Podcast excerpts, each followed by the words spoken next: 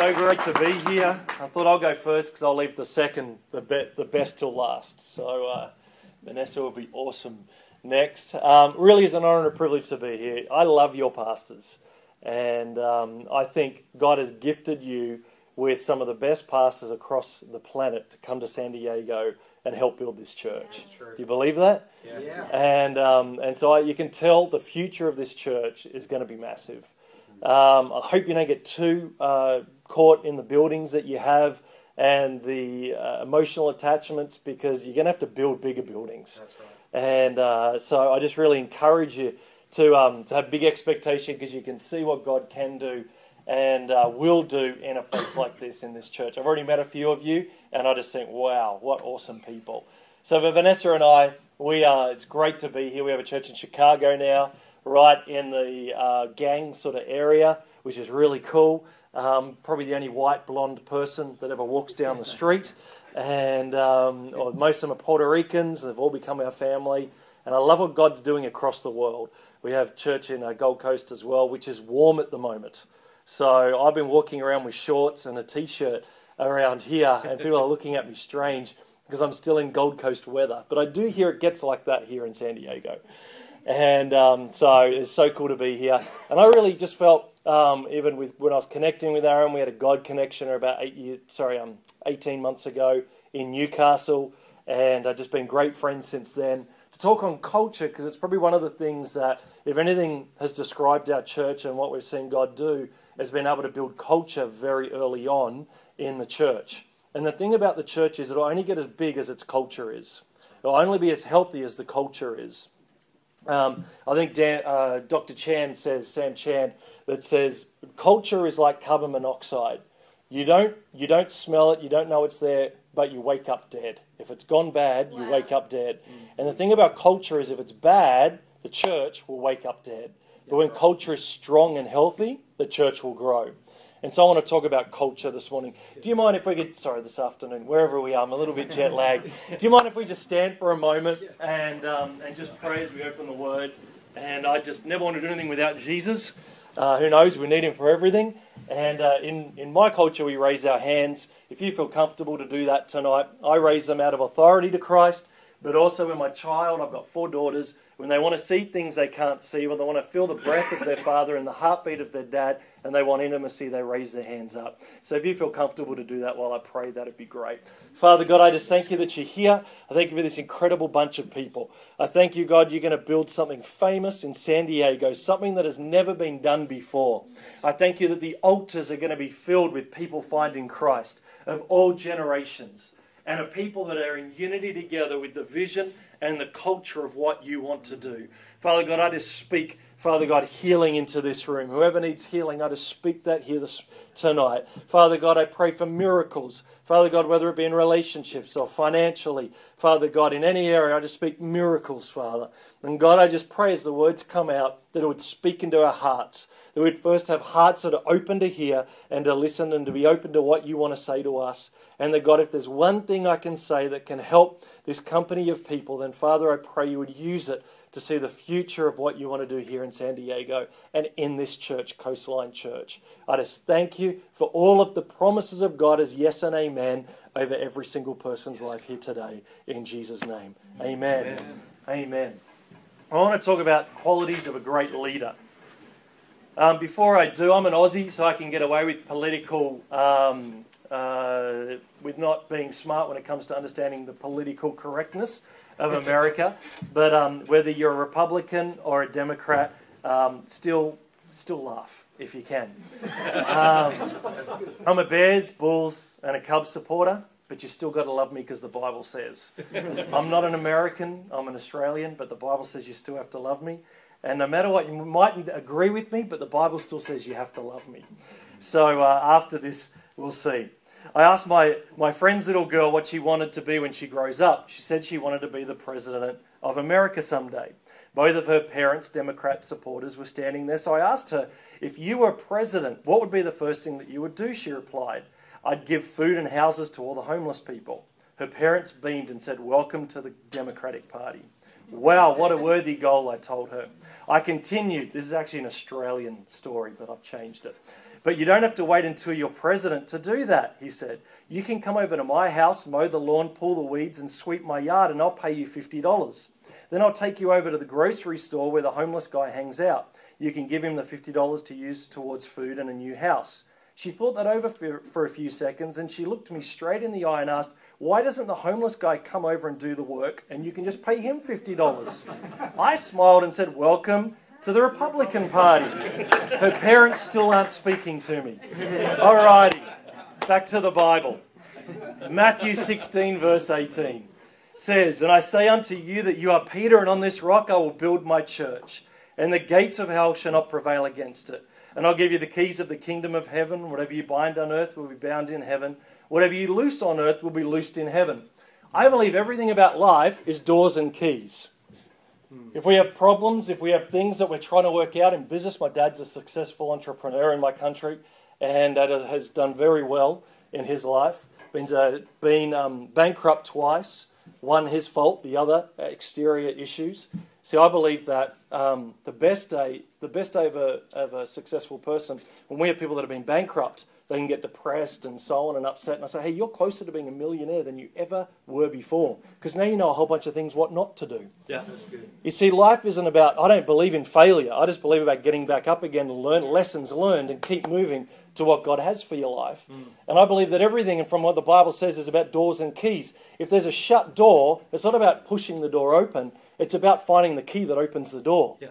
So if I want keys, certain things released in my marriage, then I have to find the right key that usually relates to me. Come on, somebody. Um, that the key that I need to unlock certain things in my marriage, because I can see the door, but I need the right key to open it. Sometimes we can't even see the door. Sometimes we're starting with where's the door? Where's the door for this or where's the door for that? The Bible says that he wants to build his church, and the gates of hell shall not prevail against it. So the Bible says that um, uh, he'll always prevail. No, no matter what weapon formed against us, we still prevail. Weapons will come, but at the end, God will work things out. So the thing is, he's saying the church will be built, and it's built on people like Peter. The thing I love about Peter is Peter was the biggest mess up you can ever imagine. Like we put some of these guys on pedestals, but Peter, man, he was useless on so many different levels. Yeah. Come on, somebody. Yeah. He was a man. We see him as the Apostle Peter, and we see statues and so on. Man, I, I don't know about you, but I haven't said no to Christ like he has. I don't know about you, but I, I, mean, the, the thing I loved about Peter is he'd have a go, but he'd also mess up. And I believe Jesus uses him as an illustration on messed up people, I'll build the church. Yeah. yeah. You see, the thing is, the church is not about perfection. Because if it was, well, we wouldn't need Jesus. Yeah. The church is about broken people being used by God to build a perfect church. Now, when I talk about the perfect church, the church is never going to be perfect. There's always going to be sin in the camp because you turned up. Come on, somebody. I need a, bit of feedback tonight. Come on. I turned up. I don't know you, but I can only look at my church and I say to them, I know most of you. There's a reason why this is a mess, is because we turned up. Because the church is full of messed up people. Yeah, it's good. Who need Jesus. Who, over the course of life, as we step into eternity, become perfected through His grace. Wow. So it's built on broken people. I always say, if you allow God, He can take your mess with age and it can become a message. Yeah. Wow. But a lot of people don't want the time thing. Yeah. But you see, a church could be a mess to begin with, but with time and the grace of God and good leadership, that church can become a message to a community mm. that says, Oh my goodness, this has never been seen or done before. But he goes on and he says, If you want to bring heaven to earth, you need to find the right key. Yeah. So I believe in life, everything is about the right keys. Everything's about the right doors, everything's about the right keys. So when staff come to me and other people come to me with issues, they go, well, What's the door? And if we know what the door is, then what's the key? Yeah. Because if it's if it's uh, something that can be worked out, God says, I give you all the keys you need. So for a church to grow, it's not about spiritual stuff and, and all of that, and there's aspects of that, but at the end of the day, sometimes it's because it's a bad children's ministry. Yeah. I hear this one's a good one, but what I'm saying is in, in other places, sometimes I remember one guy said, My church hasn't grown in five years, and he wanted this big spiritual answer. What would you do? And I said, You know what I would do? I said, It'll change your church. He's like, What is it? I said, It'll double. I guarantee you this thing will almost double overnight if you do this. He's like, What is it? And I said, It's called air conditioning. Where I come from, it's like 45 degrees or more Celsius in summer. People will not come to your church when they get a kid that has lost half their weight in one hour by being in the children's ministry and needs to go to hospital on a drip just to be rehydrated. Air conditioning literally changed his church. And so there are spiritual elements. We believe God, we pray, all of those things. But the thing is, there is so much more practical about the church than there is about spiritual things. And that's why I believe it's about doors and it's about keys. The door was that he wasn't growing, the key was air conditioning. People started coming to his church because he had air conditioning. And he wanted this big spiritual answer, but it actually wasn't spiritual, it was very practical. So I want to talk about a whole bunch of keys that I believe creates a great leader, that creates a great church. Give me a wave if that's okay tonight. Yeah. The first one is this great leaders understand that we're a family. If we're going to build a church, church is corporate on one side and it's family on the other. What do you mean by that? If we don't do certain things, a whole bunch of us are going to jail. Right. There's a corporate, we can't just go, oh, God's fine, everything's going to be okay. No, Obama's not going to be cool with that. Yeah. There's going to be a whole bunch of stuff that there is a corporate element with our church of stewardship and finances and why we do certain things that's totally different to the family element. Just like if I want a PA, I don't want a PA who doesn't know how to do a PA's role or job. Just because she's faithful and Sister Susie's the nicest person in the church doesn't mean if uh, um, she's going to become my PA if her competency level isn't at the level that I need for a PA. Yeah. That's corporate. But family is Sister Susie's been in the church for years and we're friends and come over for dinner and everything. We do life together. That's family. But there's a difference between the two. But the thing is, both must be represented. So there's the corporate element, but then there's the family element. Yeah. At the end of the day, you're not going to love everybody and everything because it's a family. My, my family is, uh, is a diverse family. My dad's been married three times. Um, uh, my dad left when I was nine, and, and, a whole bunch of stuff. Broken family, all of that. Vanessa's very similar. Um, there's a whole bunch of stuff in my family I've had to work through over 35 years. But here's the thing no matter what, no matter if I have a biffo, punch up with my brother, or an argument with my sister, if someone else calls her what I would call her, I'll, I'll go to war with that person. Yeah. Do you know what I'm saying? Because it's family. But when I'm in the same room as family, we have a uh, saying in Australia families like fish, it goes off in about three days. um, I love my family. I'd go to war for my family, but I have the biggest wars with my family, but it doesn't mean I leave my family. People come into church and they forget it's a family. So they see something or someone's pulling out chairs, and as people are coming in, they're a bit gruff with them because their head's somewhere else, and so, oh, I'm not helping out now. This church doesn't love people, and they leave the church without realizing this person was just in a moment and they're not perfect. So why don't we go and sort it out? That'd be a really good biblical thing. Um, and actually do what the Bible says instead of uh, getting upset with someone and just leaving. Actually go and have a coffee and reconcile.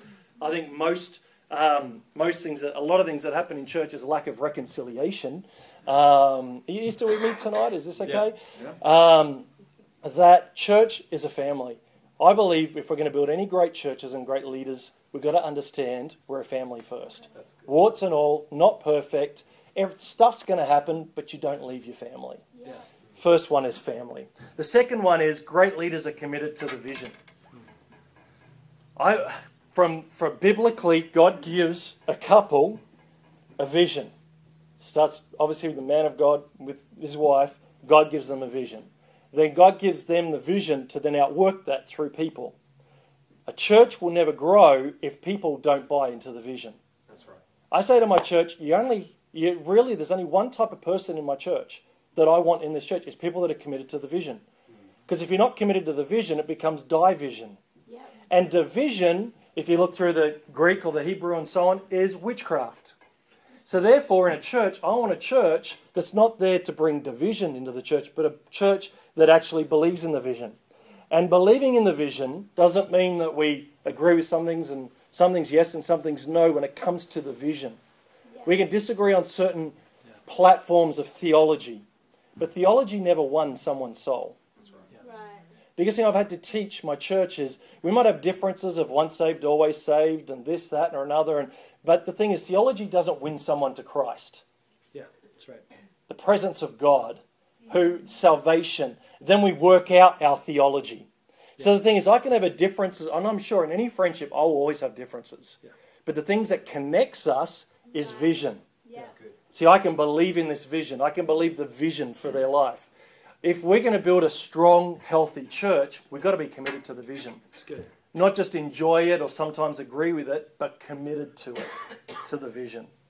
The third one is great leaders paint the vision with passion. Um, is this a, I, I have a bit of feedback where I come from. Is this okay? Can you give me a wave if because I know sometimes when we're intently listening, it can look like scowls, and I just want to make sure you still like me tonight. That's all. That's all. You're we have a very high yes of culture because uh, as, a, as a leader, you need that every so often. Um, great leaders paint the vision with passion. Here's the thing: when I first met Vanessa, oh my goodness, and Tell you what, when you need affirmation, just kind of raise your hand. yeah, yeah, amen. I like you, brother. You need to come to the Gold Coast for a holiday. Um, um, great leaders. When, when I when I talk about Vanessa everywhere I go, because I'm so passionately, oh my goodness, the heat will rise in the room if I talk much more about her. Normally, when I talk about this, she's out of the room. She, she's usually in Australia, and I'm somewhere else. So it automatically the heat starts to rise as soon as I walk in the room. But um, when I talk about her, because I'm so passionate about who she is, there's things that leak from me where people just you know, automatically think Vanessa's fantastic when they've never met her because it's so in me. There are certain things that are so. When you want to, if you want to be a great leader and build a great church, I believe you've got to paint the vision with passion. That's good. When I, whenever I'm ever anywhere, I'm a generation church evangelist. That's it. If I'm in a city where I'm buying clothes or something and I'm at, with a friend, then I paint the vision of the, my friend's church with passion Yeah. to the attender, attendee that's actually serving me because I want them to know that there is a church here that is fantastic and, um, and will love them no matter how they come in. Good. You see, if we love, if we're called to build a great church, is we've got to be able to paint the vision with passion. Not just, oh, yeah, I'm a Christian or I, I, I go to uh, Coastline Church. It's like, oh my goodness, you don't go to Coastline Church? Come on. What are you doing with your life? Do you realize they love tattoos and nose piercings on every part of your body in that church? Um, it's people are like, "Ooh, whoa, look, okay, well, I better go to Coastline this weekend because people look for passion more than they look for anything. That's right. As long as my husband doesn't get a tattoo. Ah! Free tattoos at. It's, they're okay, but not for him. Just not well. That, you work that out in your in your room. Um, I'm not getting involved in any domestics. I'm flying in and flying out. But here's the thing. Here's the thing. When you're passionate about something, you can paint it. Yeah, that's right. The question is, if you're passionate about it, can you paint it? I'm passionate about my marriage, so I can paint my the goodness of my marriage. I'm passionate about my daughters. I could talk for the next 45 minutes easily about my daughters because I'm passionate about my daughters. You'll know if you're passionate about something if you can paint it. Yeah. The fourth one is this great leaders are vision leakers, and it connects to that. But everywhere I go, I'm leaking the vision of the church internally, and great leaders go, hey, um, you see, we're not always going to agree with everything. You might like pumpkin pie, someone else might like apple pie. Who cares what you like? At the end of the day, if it's pumpkin pie in front of you and your wife just made it and is looking for affirmation, you tell her how much you love pumpkin pie. That's right. Do we hear a good amen? Amen. Especially if you want another meal the next night. Um, we can all have, there, there, where, it doesn't matter so much about opinions and so on. It's if this is where the vision's going, then I need to take that, and unless it's immoral or so on, and we wouldn't be here if it was. Um, these things aren't deal breakers, so we're going to take that on. Great leaders take on the vision and they leak it everywhere they go. How good was that service? How good was this? How good? Can't believe we're doing this. And Easter, so only six weeks to go because they're leaking it everywhere they go. That builds a culture. Yeah. That builds the potential of a great church. This is one of my favorite ones. Great leaders are low maintenance.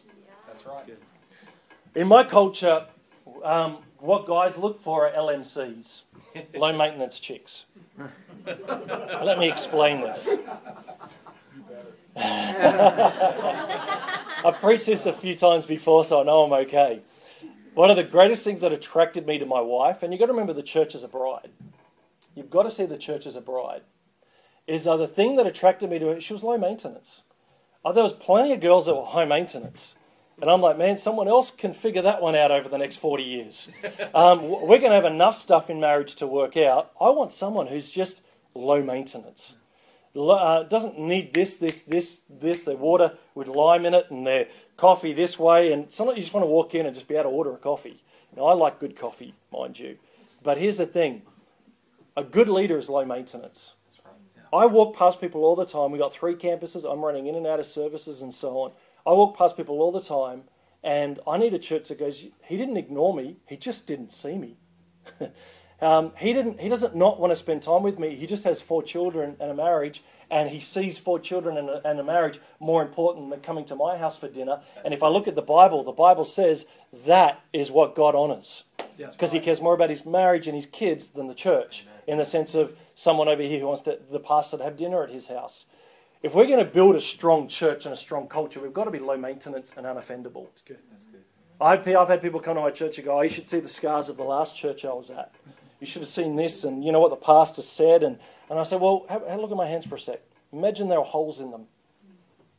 Imagine there were holes in my feet, and I, and I was on a cross and gave my life for humanity, even though I was perfect, and could have called heaven to come and destroy the Romans with a click of a finger and got out of that deal. I said, when you look at what Jesus did for us, seriously, friend, build a bridge and get over it. We need to be, we need to be thick-skinned Christians Yeah. because we live in a world that's always looking for an excuse. Remember, you don't have to agree with me; you just have to love me. That's what the Bible says. to go, because what, what are people looking for? Christians that can go. It doesn't matter what happened. I'm going to love Jesus. I'm going to love His church. I hear people go, "Oh, I, I love God, but I don't love the church." I said, "Well, that's like me saying to a friend, "Hey, I love you, but your wife, man, she got a face like a dropped pie." Oh, like I've seen a twisted sand shoe that's better than her face. You could have done so much better. Do you know I'm going to be eating carpet if I made a comment like that? If I don't like her, he ain't going to be friends with me. Yeah. That's thing with God is you can't love God and not love His church. Mm-hmm. That's right. Come on, somebody, I need some feedback. Put my hand up. Come on, brother, up the back. If you love God, you love His church. Yeah. You can't love God if you don't love His bride. That's it. Yeah. That's good. That's good. Come. I believe we've got to build thick skinned church. Churches, 'cause there's a lot of hurt people out there, and they need to be able to walk in here and not see your issues. And not see what we agree with or don't disagree. They need to see the love of Christ through us. Good. And then on our on our own at home we work through it because at the end of the day it's an offence. And if we choose to be offended, it's our choice. Mm-hmm. You can't offend me unless I choose to be offended. It's good. Come on, have a think about that for a sec. You can't choose to offend me unless I choose to be offended. That's great. So therefore, it's all my choice. Yeah. It's hard to offend me because I've made a decision. Life is too short to live offended. It's good. Good. We need thick skinned, low maintenance leaders. The uh, sixth one is great leaders have a whatever it takes spirit. Um, one of the great, one of the things that I think that got Obama the presidential seat was his slogan, Yes, we can. People rallied around Yes, we can. Yeah. America can be restored to be the, to be the nation it's called to be. And there are all these promises. People love promises. The Bible is filled with the promises of God. The church is there to convey the promises. I need leaders who have a yes, we can type of spirit. Yeah. I mean, Pastor, you don't know, because I'm going into my bad American accent, um, which I try to use at home, which they think's really cool, but using it with Americans isn't so cool. Um, you know, Pastor, you, um, Pastor, you don't know. We can't, we can't do this. No, no, no, no, no. I need, I need a bunch of people to say, yes, we can. That's right. Let's just work night and day. Let's just do whatever we need to do. And do you know the greater the sacrifice, the greater the victory? That's Yeah. it. Where there is no sacrifice, there is no victory. It's good. Um, a company of people that have a whatever it takes spirit. The eighth one is great leaders that are entrepreneurial. I, um, I believe great churches are built with entrepreneurial people. One of the biggest rip-offs of the devil is when I hear someone say, I'm not creative.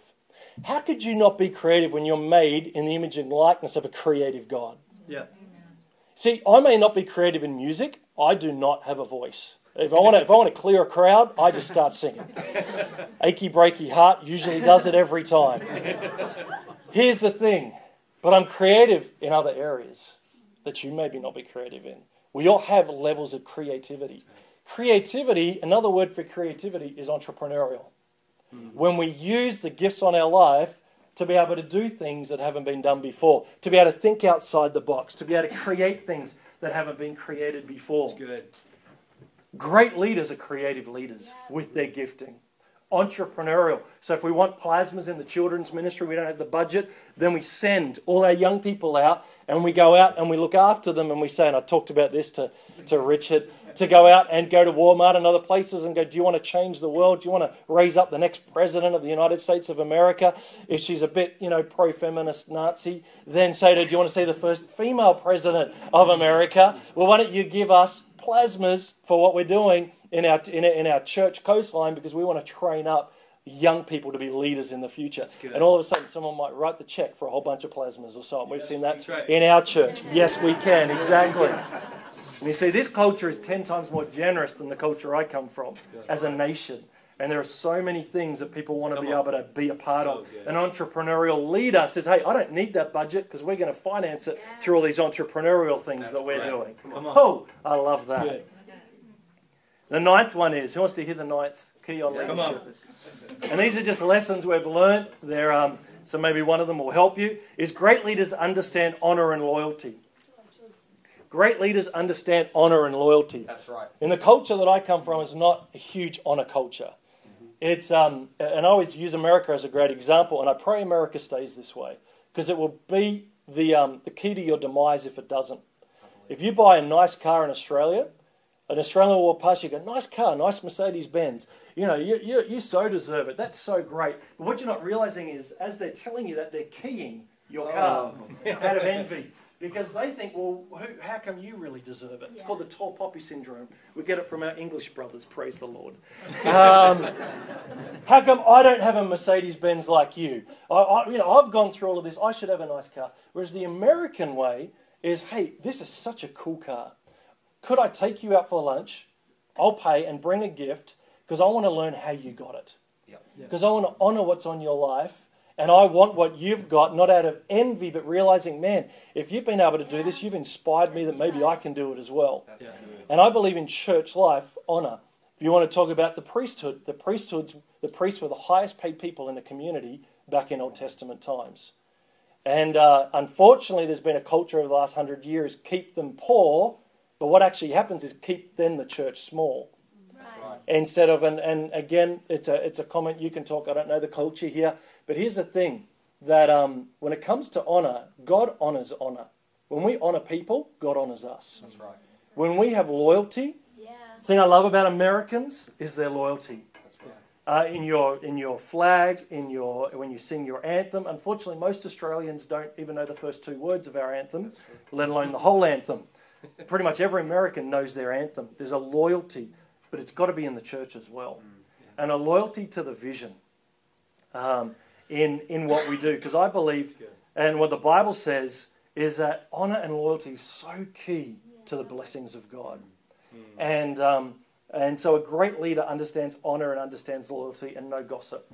I was sharing just quickly the um, to the, some of the guys before that when I started the church, a lady started sharing rumors about a family, a marriage that had some whole bunch of brokenness before that we'd helped restore. They were going really well, the kids were going really well, and she felt the right to talk about gossip. Now, getting together and praying together and then sharing about other people's issues in prayer or praying for sister so and so in their in their this problem or brother so and so and his problem over there that's just called praying gossip Yeah, around letting each other know what's happening in the church but using a spiritual context to make it all okay but it's still Yeah. called gossip come on somebody It's good. That's good. All right. Amen. Thank you, brother. So she was sharing all this stuff and it got me mad because this is families, this is marriages, this is not this is not a God thing. So I stood her up in the church and I talked about how I don't believe in gossip and what the Bible says about gossip. So I said, You got a decision to make. Shut up, repent, and uh, we'll love you and restore you, or get out of the church because we don't have gossip in our church. well, who knows? She, she, well, she, she got up, she left the church, the whole place cheered. I said I'd pay for her taxi ride if she needed a, a lift out. Um, she left. We don't have gossip in our church because we made a decision we're going to be an honor culture. Yeah. We're going to have loyalty in the church, and we're not just going to change from one person to the next. Is this helping anybody here? Yes. Um, I thought I had a bit longer. How much longer do I have? Could you let me know? Well, we got another 40, 50 minutes with Vanessa too. But Okay, I'll take five more minutes. Is that okay? Um, the other one is this great leaders live a life of sacrifice. Great leaders live a life of sacrifice. Um, Vanessa and I every year look at what's the sacrifice.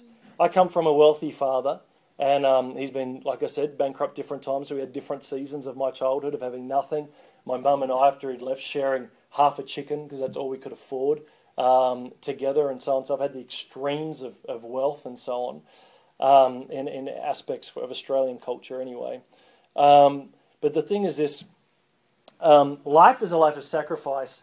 If we're going to, I believe, we've got to be great leaders and build a great church. Is what is the sacrifice every year? Yeah. Because not just when you look at the widow's mite, Jesus said, "Hey, those wealthy people that tipped way more than she did, but it wasn't a sacrifice." Yet he said she gave everything that she had, and he said, "That's what I honor." If we're going to lead the way in the church in generosity and financially and so on, we bottom line is, if we're generous as the core leaders, then the church will become generous.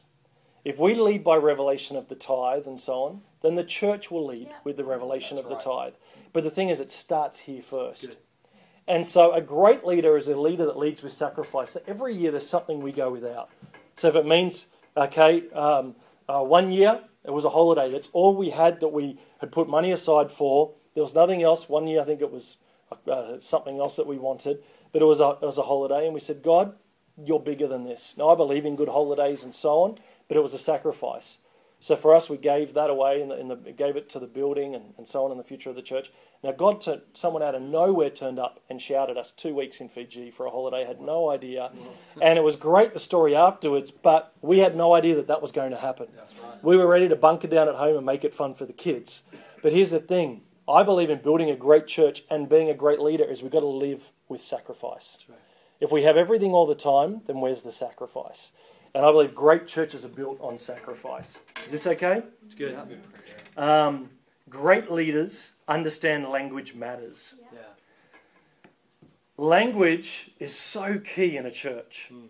And I scrutinize everything that's said from a pulpit.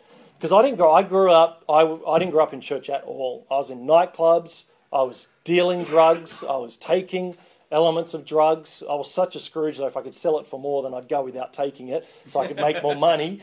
Um, but every so often it didn't happen, so I'd, I'd uh, be a part of it. Or, you know, the nightclub scene, the whole bit got radically saved. Um, when an unchurched person walks in the house, into the church, and they hear from the front, and, and again, these are just my thoughts, okay? Um, and they hear um, unsaved and, and, not, and uh, not a Christian and all these other words, all of a sudden it's total opposite language to them and it's exclusive, not inclusive.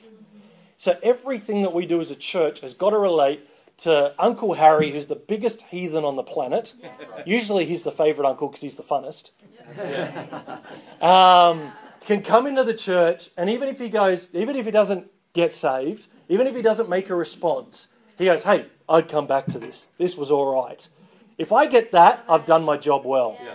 If we've had people who can be able to come in like that and walk back and go, I'd come another time, or if I was to go to church, that's the church I would go to, that's the goal of a Sunday service for people. Because Sunday's not about us, because Sunday, the way we build churches, the more you give, the Bible's so clear about it, the more you get. So the more we build the church for everybody else, the more we find fulfilled in every area that we need Yeah. for our own lives. And so language matters. The last one It's good. Um, so is that this is so hard because I have 40 of them.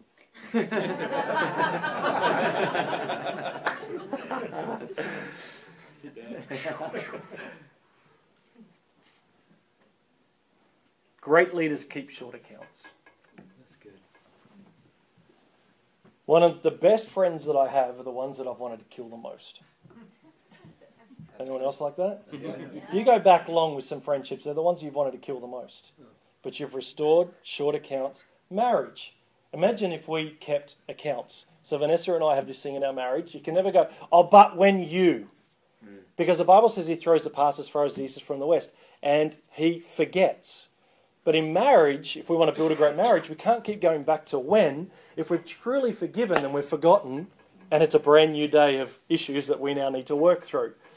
Great leaders say, hey, no matter what, with that person, this person, short accounts. Love keep it contained, realize it was a moment in time, move forward, and not let the past dictate the future of your leadership in the church.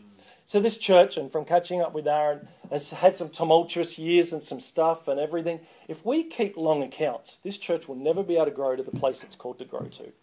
But if we are able to apply grace, Yeah. undeserved, unmerited love, favour of God, as we want it on our life, we give it to somebody else.